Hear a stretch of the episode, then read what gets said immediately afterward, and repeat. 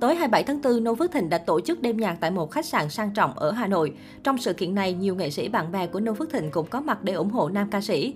Đặc biệt không thể thiếu sự xuất hiện của Mai Phương Thúy. Trình diễn liên tiếp những ca khúc ngọt ngào về tình yêu, giọng ca những kẻ mộng mơ gây thích thú khi luôn hướng ánh mắt về phía bạn gái tiên đồn. Như ở ca khúc Mãi mãi bên nhau, dù dưới hàng ghế khán giả có mẹ ruột nhưng Noo Phước Thịnh không ngần ngại nhìn Mai Phương Thúy để ngân lên câu hát. Do you wanna marry me, em có đồng ý lấy anh không? Như một lời tỏ tình công khai. Ngay sau đó, Mai Phương Thúy cũng chia sẻ cảm xúc khi bị MC hỏi khó về chuyện Nô Phước Thịnh luôn hướng ánh mắt về phía mình khi trình diễn. Em thấy xấu hổ và cũng rất ngọt ngào, nhưng mà không ngọt ngào bằng những lúc bọn em gặp riêng. Nô Phước Thịnh, Mai Phương Thúy hiện là một trong những cặp đôi gây tò mò nhất showbiz Việt. Cả hai liên tục thả thính dành những lời ngọt ngào trên mạng khiến nhiều người không khỏi nghi vấn. Dù vậy, vẫn có không ít ý kiến cho rằng đây chỉ là chiêu trò mà nam ca sĩ muốn dựng lên để thu hút dư luận. Nô Phước Thịnh tiết lộ nàng hậu rất được lòng gia đình anh. Nam ca sĩ nói, ba mẹ tôi rất thích Thúy, tôi tuổi thiền, Thúy cũng tuổi thiền, mẹ tôi tuổi tuất, mẹ Thúy cũng tuổi tuất luôn. Ngoài ra, trước những lời đồn đại, anh cho biết mình không thừa nhận bất kỳ điều gì về mối quan hệ của cả hai. Giọng ca thương em là điều anh không thể ngờ, thích ấp mở để tạo sự tò mò cho công chúng.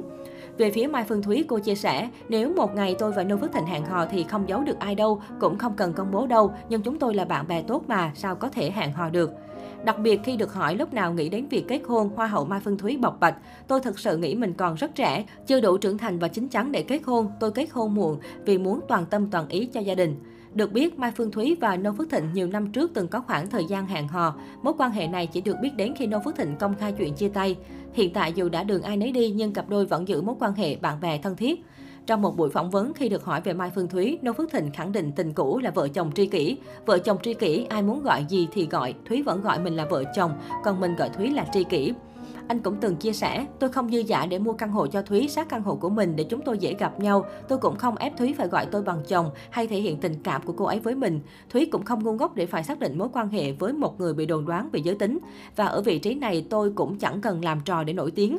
Chưa kể tôi luôn khao khát được sống cuộc sống của một nhân viên văn phòng. Thực ra ở vị trí càng cao, áp lực càng lớn, tôi thấu hiểu điều đó.